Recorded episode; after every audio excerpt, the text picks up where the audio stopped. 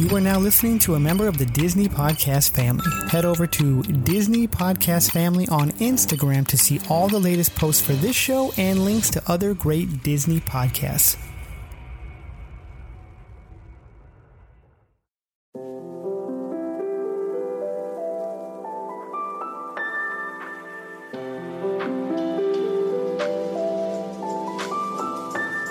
Greetings, everyone. Welcome. This is Andy, and you're listening to the podcast that is from the DisInsider.com and the DCast.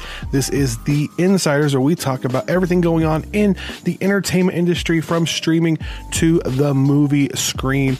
This week, of course, we have with me, as always, Skylar Schuler, but we are joined by entertainment reporter from The Observer, Brandon Katz. How you guys doing today? Doing good, man. Thanks for having me on. Thanks for Yeah, being super- on, Brandon. And Skylar, Yeah, super stoked for the episode. Yes, me too, me too. Uh, We didn't do anything last week. It was it was hard to figure out what are we doing.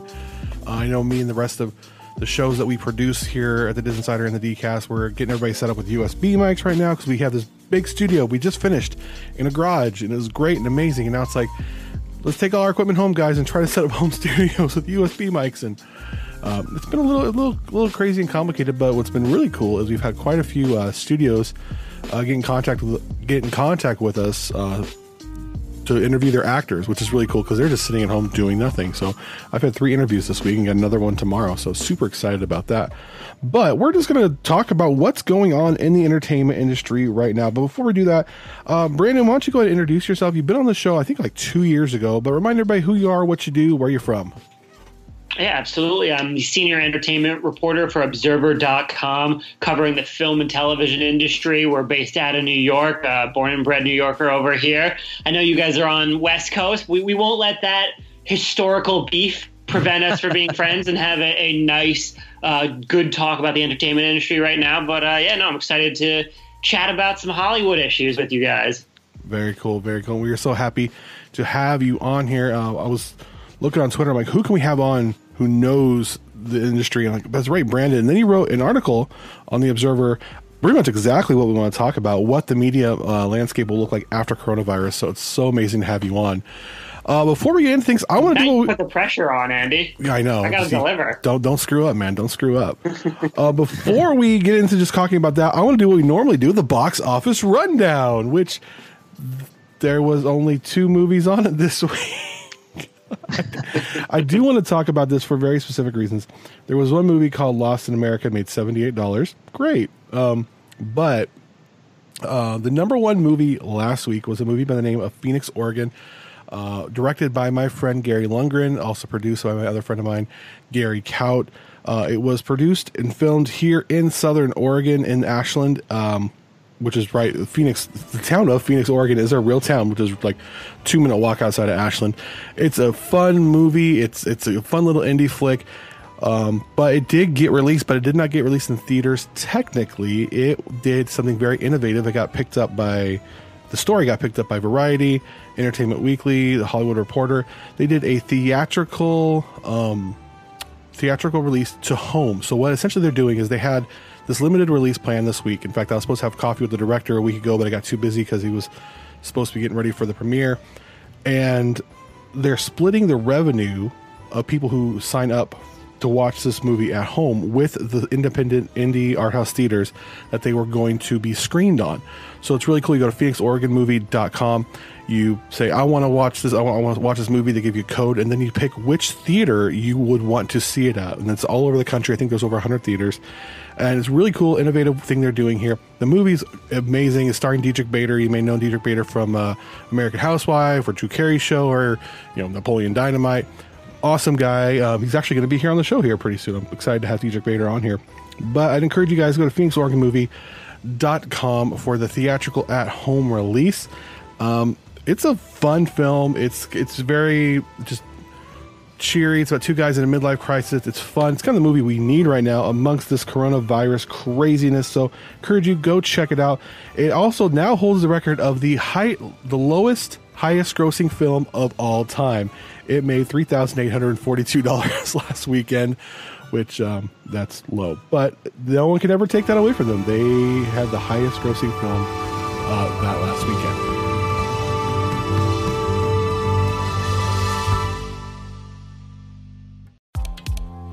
we're going to roll into what's going on. First of all, how are you guys doing in LA and New York? We'll start with Brandon. How are things in New York right now? You know, just everything's on lockdown. I've been stuck in my apartment for the majority of the last two weeks. And while I'm one of the lucky ones in that I can work from home, it's a, it's a job that affords those opportunities. I will say I'm about two more days away from Jack Nicholson in The Shining. and Skylar, how you doing down there in LA? Um, really no different than uh, probably both of you. Um, I wish LA would be a little more conscious with uh, everything going on, but you know, uh, so many people. You know, how do you take care of all those people?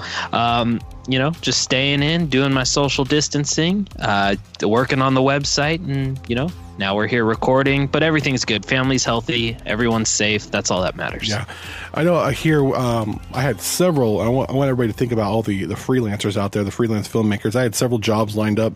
They got canceled. Luckily, I just got my tax return, so my my me and my family we're going to be good. Plus, my wife's actually runs a tutoring center, and she, um, which we thought would, things would just tank, but they were beta testing before all this happened, online tutoring, and so they're now going full fledged. And now she's working like twelve hour days, and I'm having to play, you know, kindergarten teacher at home so she's getting she's doing fine. Her business is doing fine but make sure you're taking you're, you're, thinking about your friends who work in the film industry who are freelancers who, who aren't in the union who can't provide for themselves the uber drivers the, the, the gig workers because they do need help right now.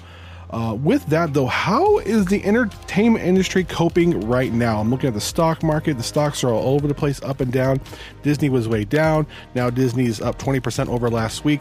Brandon how is the entertainment industry absorbing this right now I mean, it's like a twofold process right now. Now, in terms of the workers, 120,000 plus crew members laid off. You've seen a number of guilds and unions make appeals to the federal government for relief aid. Uh, you've seen individual companies like Netflix and others pledge millions of dollars to relief aid to those individuals. And then on the other side of things, we've seen some pretty creative strategies begin to be implemented. You know, Universal was the first major studio to start rerouting recent and new films to at home video on demand platforms. Uh, Paramount is releasing The Lovebird straight to Netflix. Major blockbusters are obviously being removed from the release schedule and delayed, as are significant TV events and projects.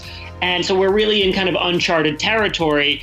And what that means is that people are going to try different things. These studios and companies are going to try different things. Now, some of them, in retrospect, will say, wow, that was very innovative. That was creative. They really kind of helped uh, recoup some of the losses. And in others, I'm sure we're going to be looking back on this period thinking, wow, that was a huge, huge mistake and helped to, you know, spur major change in that individual individual company.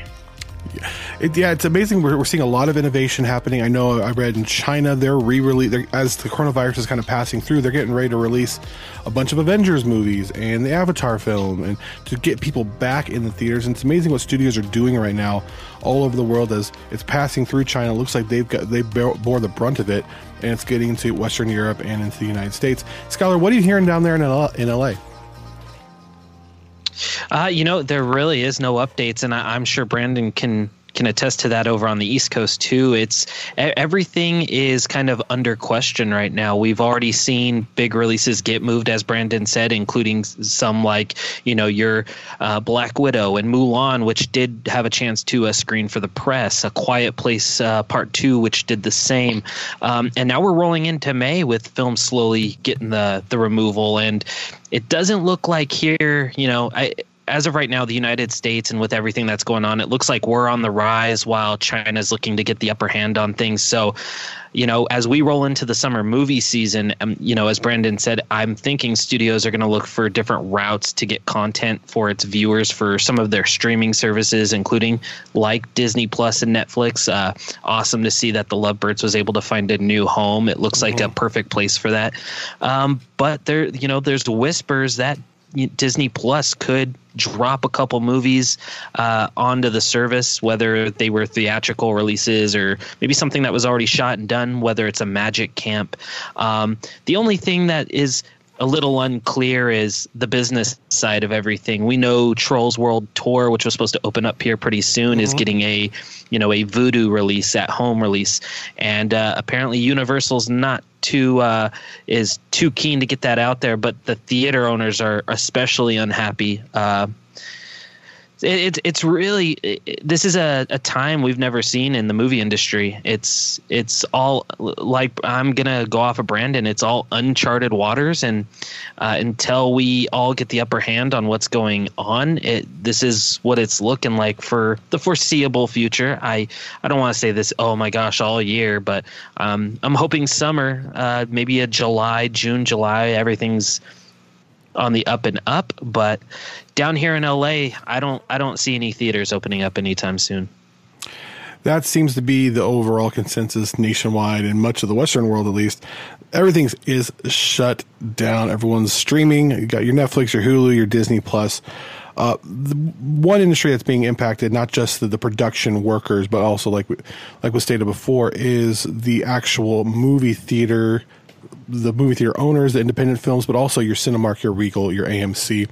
Um, what is going to be the status of the big chains after all this is said and done, who are already hurting because of streaming?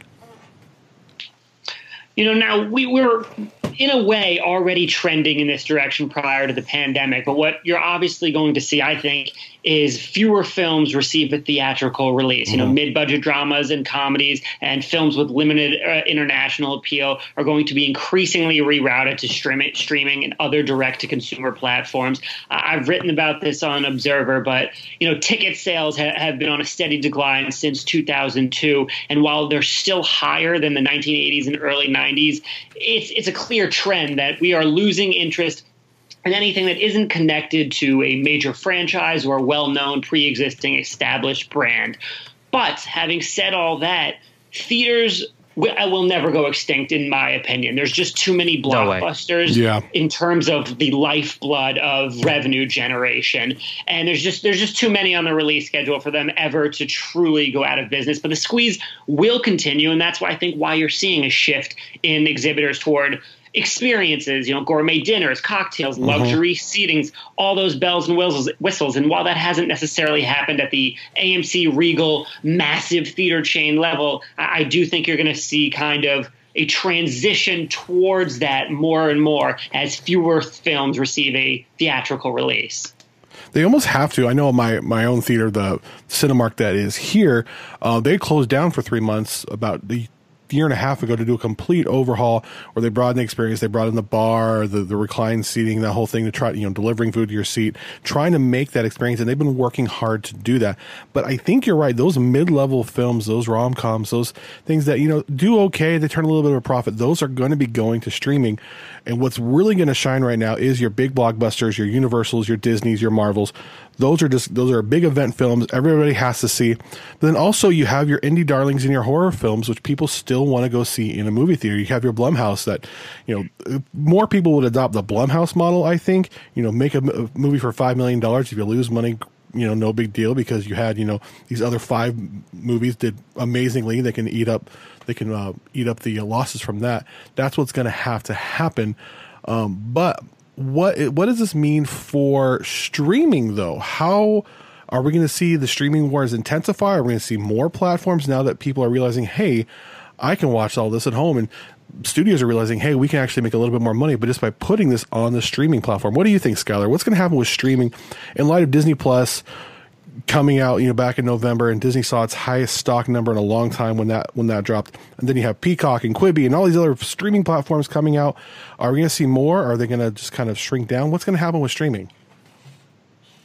Uh, you know, it's all going to be dependent on the numbers and how how well they do. It's uh, we we've already seen. You've already mentioned Quibi and Peacock, but there's so many more. You know, uh, HBO Max has theirs coming up, which is going to be loaded with content. Yep. Disney's going to slowly continue to put content on its service, whether it's from 20th century 20th uh, century studios, Disney, Pixar, Marvel, Star Wars, National Geographic, and everything else they own in the world. We already see Apple releasing new material. You have Hulu, which is owned by Disney and releasing their uh, material. Um, I think there's a, a, a, good chance that we stay steady with the streamers we have. Um, it, would be very, very shocking to me to see more streamers, as of right now, just start to pop up immediately because it does cost a lot of money to get a streaming service run, get a get a stable, reliable software ready, get all the content licensed and paid for.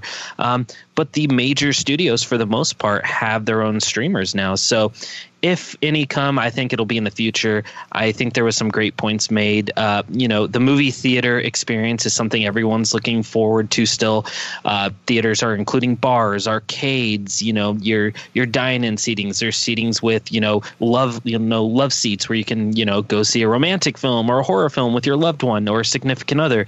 Um, so streaming, as of right now, I believe, in my personal opinion, it's going to kind of stay where it's at, and I, I do think we're going to see a lot of content move to streaming, with the exception of you know a big budget blockbuster or, as you said, Andy, a uh, Blumhouse horror film.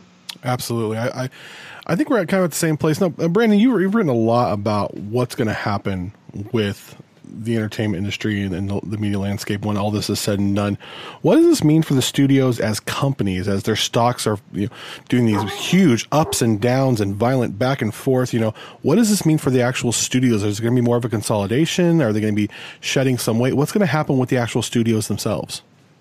That's a good question because uh, people, I think, within the business sector are, are, certainly concerned with the stock drops. I mean, you're seeing right. prices for every mm-hmm. major entertainment company: Netflix, Disney, Comcast, uh, AT and T, Viacom, CBS. They're all down over the last month, and overall, the industry is expected to lose twenty billion dollars because of the coronavirus. And, and that's a number that grows the longer this continues. You know, fiscally, logistically, this, this is a worst case scenario. I wouldn't be surprised if someone like Adam McKay makes a movie about this in five years. oh, absolutely. Yes. It's a doomsday scenario.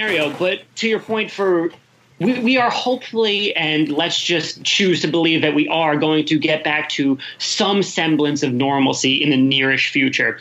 And while activity may be slow to start, you're going to see a lot of depressed assets become very valuable as a result of the coronavirus. You know, you're going to see, I think, people, mainstream studios start moving into VR and other types of live events like uh, MSG and, and, WWE that, that are available there because those mm-hmm. represent value deals as the stock continues to drop. And what you're going to see, of course, is while there's been major consolidation with you know AT&T and Time Warner, Disney and Fox are obviously the big ones. You are going to see these smaller assets start to be snatched up once people realize, okay, things have changed. We can't go back to the old model. We need to start investing in whatever the future that fleshes itself out of this situation is going to be. And I think it's also important to remember, um, adding on to that, is th- we had a similar situation, maybe not so dire with like a pandemic, when we switched over from movie theaters to television. When television kind of came on the scene, everybody said, "Oh, this is the end of movies. This is the end of it." Things changed, things adjusted, but people were still going to the movies and TV was its own thing. And the same is going to happen here. And I love that you mentioned VR. Uh, I did a lot of VR classes, virtual reality and augmented reality classes in film school. That is a up and coming industry that I think everyone's kind of exploring, seeing how it's going to work. But when you get a fully immersive experience and when the headsets become more affordable, I think studios are really going to start pumping some money into there and having that completely immersive experience, 360 or even the augmented reality, and really get people completely involved. And I think we'll see more experimentation and just better art in general. Um, Skylar, what do you think about all this? Yeah, you know what? Yeah, uh, I, and you know who I think will be the first one to test that out is Universal and Blumhouse. I think they have the the perfect opportunity, making all these films on the on the cheap and uh, generating a great revenue. And I think there is a huge interest in when VR and augmented reality becomes a major part of the movie going experience or the at home viewing experience. I think horror is the perfect thing oh, to immerse yeah. yourself into. Um, and you know since they they can do these things for the cheap maybe they can find profits with these movies to uh, you know, maybe look into how they can do this and make it better as we go on. Um, I, I just want to. I'm I'm hoping and praying. We're, June, July, we're good. You know, it's that's how optimistic I want to be right now.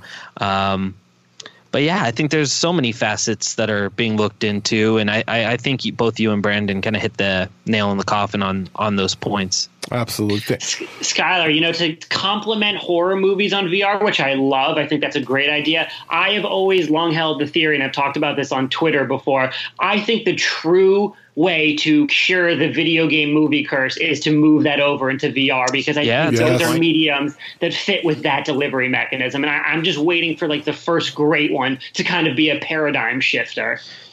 Yeah, I, yeah, but do you do? You, and I'm just asking. I'm playing devil's advocate here, but do you think the studios might be scared to try something that innovative on a genre of film that hasn't done so well over the course of the last forever? I think, I think, studios are always, in any situation, whatever the, the conditions are, always scared to try anything until one person does it and it works. So are oh, they yeah, reluctant and apprehensive? Yeah. But do I think it will inevitably happen on a, a long enough timeline of entertainment development? Absolutely. Sure. No, that'd be great. I would love to uh, see a really solid video game, you know, to film adaptation use something like augmented reality or VR, that would that'd be awesome. Um, here's hoping. We'll keep our fingers crossed. Yeah, I think the video game industry would be amazing. Think of a Sonic the Hedgehog or even a, you know a Pokemon, which is already the Pokemon game itself is already messed with you know augmented reality in of itself. There's a real opportunity there. I think uh, at this point, what does the studios have to lose? Um, things are changing. You you want to be the studio that gets on that and really hits the trend when it takes off. And I think your Disney and your Universal are definitely set up for that right now to go ahead and hit the ground running with the research and development departments, your Imagineering, so on and so forth. But we are a Disney podcast, so what does this mean for Disney right now? The behemoth that it is, they own everything. Uh, their stock has gone up and down. Where where do we see Disney coming out on this? Let's start with you, Brandon. Well, I mean, overall, just like every other major company, it's taken a big hit over the last month. The stock's been been going, like you said, up and down, but definitely on a on a downward trend since kind of coronavirus really started shutting down theaters. Uh, we're going from the biggest global box office year ever in yep. 2019 to now probably the worst, which is the fastest 180 uh, you could possibly make. But I do still believe Disney, more so than a lot of other companies, is very well suited for recovery given their unmatched franchise power. You know, rescheduling Marvel movies won't be too difficult for them because they already had six release dates staked out. So it's kind of just a, a pass the buck situation, whereas other theater, uh, other studios, I think, are going to be scrambling a bit. And and Disney also is is experiencing a huge surge on uh, their streaming service Disney Plus. According to Forbes, sign up rates have tripled over the last week alone, and other third party metrics are strongly suggesting that viewership traffic is up overall. So, despite the downturn and despite the very very uncertain future and the great transitional period that we're seeing in terms of viewing habits, I think Disney is going to be all right. And what do you think, Skylar, down there in LA? Uh, you know what? J- just to add to that, uh, those are 100% correct points that were just made. I think once the parks reopen mm-hmm. at when they feel is deemed necessary and safe to do so they're going to generate another 20 30 million dollars in revenue a day between the two parks which is which are obviously disneyland and disney world over there in florida um, they're making beyond the millions so they are set up to recover. It might take a while, um, obviously, especially with the countless hundreds of millions beyond billions uh, they're getting ready to lose. They can recover all that once you know once they're stable enough to do that. They're going to have Disney Plus, the parks, Disney Channel, which I bet has a, a nice little surge too on television. Um, Dis, you know, all the major properties start getting released. They're going to start making beyond hundreds of millions of dollars on these big films once they've been released. Uh, theme park revenue, merchandise, the Disney store is opening up up. I think they're going to be set. It's going to take some time, um, but they have so many facets outside of the. Uh, the film and TV and streaming industry mm-hmm. that'll just help boost them and help them recover the quickest. Um, and you could probably make an argument like that for Universal as well you know, people forget because of Lucasfilm, because of Pixar, because of Marvel, right. that 40% of Disney's annual revenue comes from parks alone. It, it dwarfs their box office yes. every year. Yeah, and, and not to mention, there's what six, seven parks that are making beyond millions per year. Uh, when you look at you know all that traffic for travel, their hotels, their, you know their restaurants, everything in between, even the small stuff, it, it just builds for that industry uh, in for theme parks. So that's the beauty of Disney's kind of unilateral model. You know, their blockbusters feed interest in going to these parks to see these characters and these rides, which also helps with merchandise sales, and then all vice versa. It's this endless loop of brilliant brilliant uh, corporate synergy that is I know it's kind of cynical to be praising a billion dollar conglomerate like that but it really is impressive what they've managed to build in their interconnectivity and you would have to be crazy not to believe that over 65 years ago, both Walt Disney himself and his brother Roy, who was the money man, didn't see the future and go, you know what? We're going to make sure we're set in case something fails.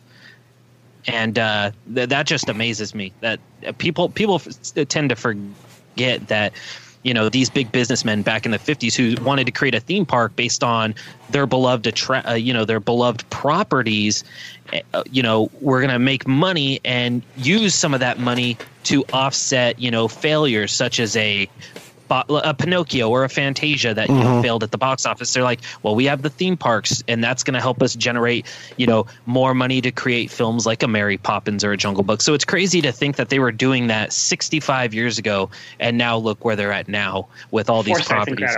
yeah, it's, it's it's amazing. And the sheer amount of brand loyalty Disney has right now, Disney through this has been kind of genius in they did the the, the VOD release of uh, Pixar's Onward, and then in less than two weeks here, it's going to get uh, be on Disney Plus, which is unprecedented. And even while I'm speaking here, I haven't been to Disneyland since December. I get a notification from my Disneyland app saying, "Hey, click on this video, and your kids can learn how to draw Mickey Mouse."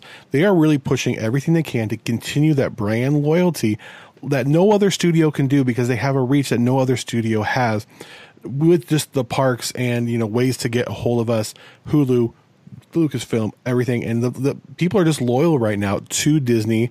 Kids are you know watching frozen over and over again. They, they, they released frozen 2 uh, way early on disney plus.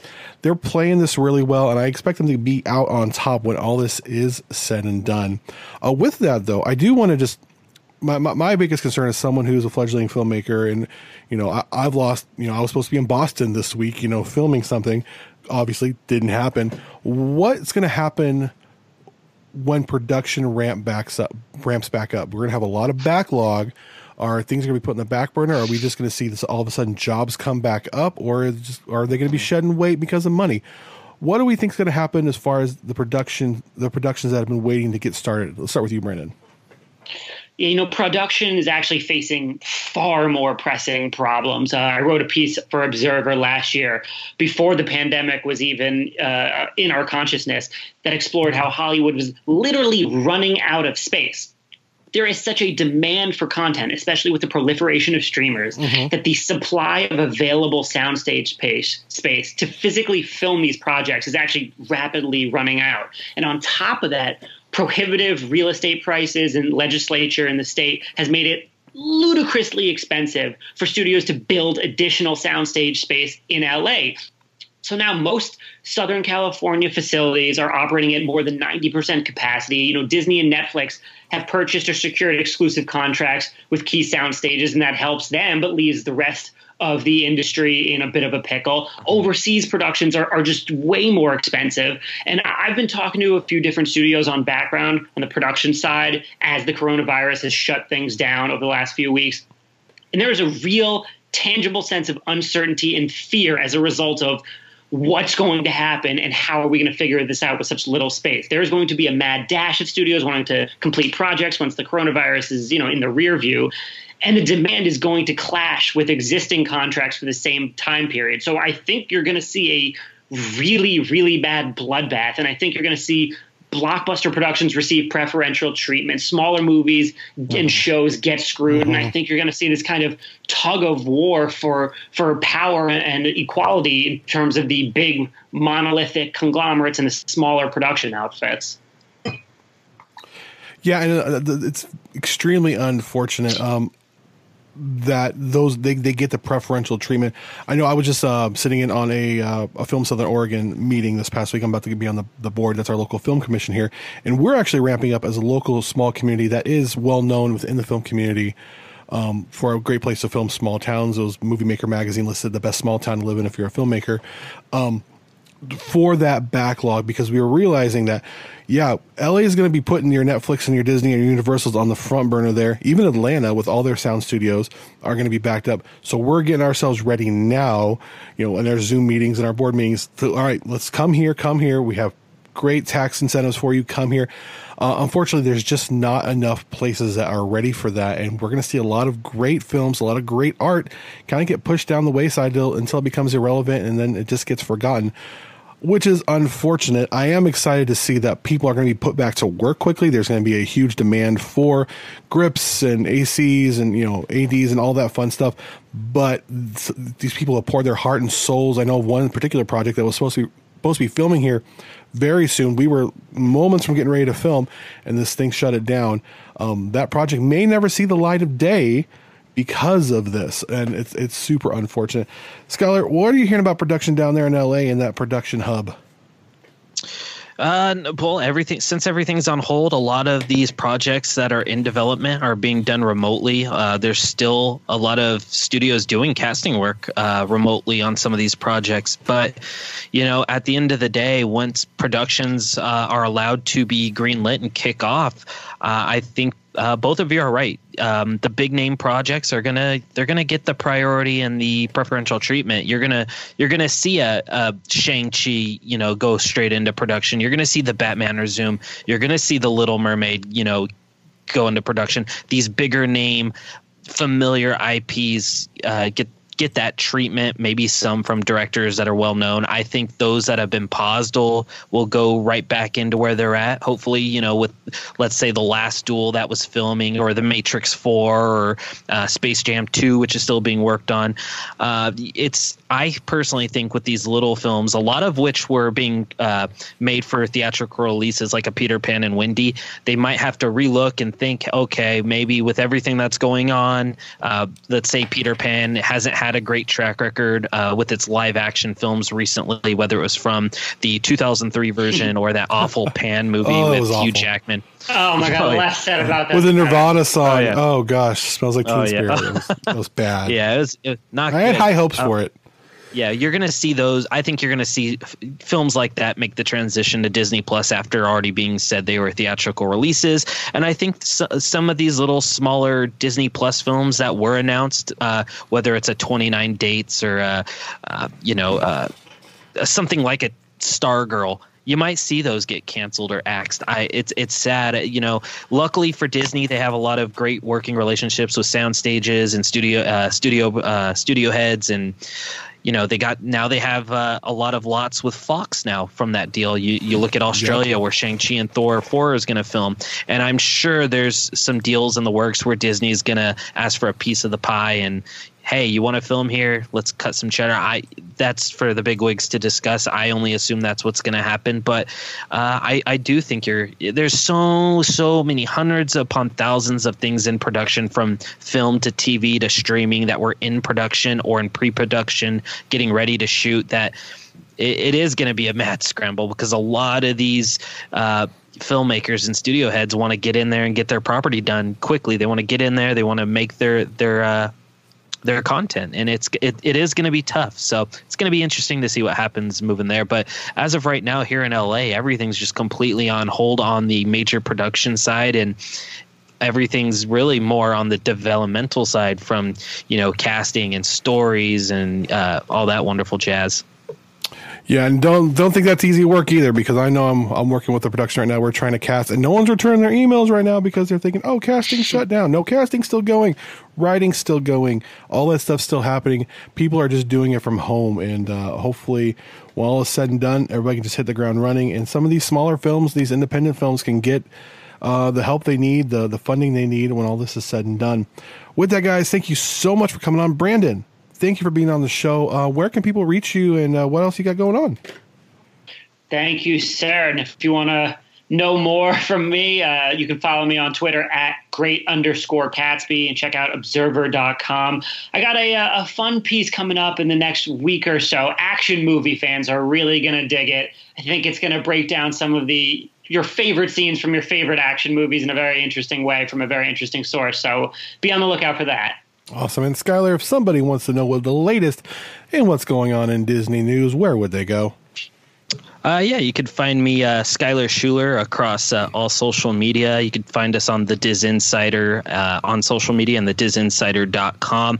I want to reiterate to those listening, uh, you know, today that please, please, please, please follow Brandon Katz on Twitter. Yes. Uh, visit the Observer. Thank you, guys. This Thank you. this guy not only knows everything, the ins and outs of the financial side of the business, but this guy has dropped some excellent scoops over the last couple of years that I've followed him. Um, fantastic, uh, you know, some fantastic stuff. Even a big Black Adam scoop he had, um, which was really cool to hear. Um, Brandon is a great follow. We'll make sure to share uh, all his uh, latest work uh, And in the to the description audience, below. I swear I only paid him 20 bucks a piece to say this. Oh man, I've I've always I've always uh, respected your hustle and Yes. love what you do.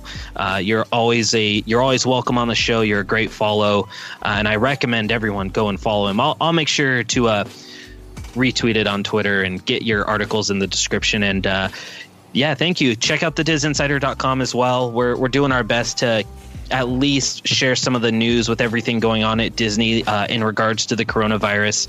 Uh, hopefully, there's some good news in the future, um, and uh, hopefully, we can get back into uh, movie theater seats here pretty soon. That would be amazing. I do, as someone who goes to movies two to three times a week, I miss it so much right now. We. I even changed my gym because it was right next to the movie theater so I could be closer to it. So, um, Respect that. yes, it was like literally it's across the way. It's like, oh, I got some time. I can go work out, go see a film, work out again, so on and so forth. I miss it. Both my gym and my movie theaters are closed right now. It sucks. But everyone, make sure you are staying safe. You listen to your local officials. Stay home. Be safe. Keep that social distancing. All that fun stuff. Enjoy time the best you can with your family. I know times are hard. Uh, you are in our thoughts. Make sure you reach out if you do need help during this unprecedented time in our country. And we here at the DCast and Diz Insider are trying to bring you the, the most content we possibly can. I've conducted four interviews this week. We're going to get a ton of content out on the podcast feed. Just search the Diz Insider or the DCast on any of your favorite podcast networks or go to anchor.fm slash the dcast or the disinsider.com find it. We're going to have show after show. Uh, our marvel show will be coming back next week. We have a star wars dedicated show starting this week. Of course the regular dcast show and lots of interviews coming out this week. So just make sure you follow us anchor.fm slash the dcast leave a podcast review on apple podcast and uh, follow us on all the various social media networks. to search the DCast or the Diz Insider. With that, guys, thank you so much for listening to this week's episode of The Insiders.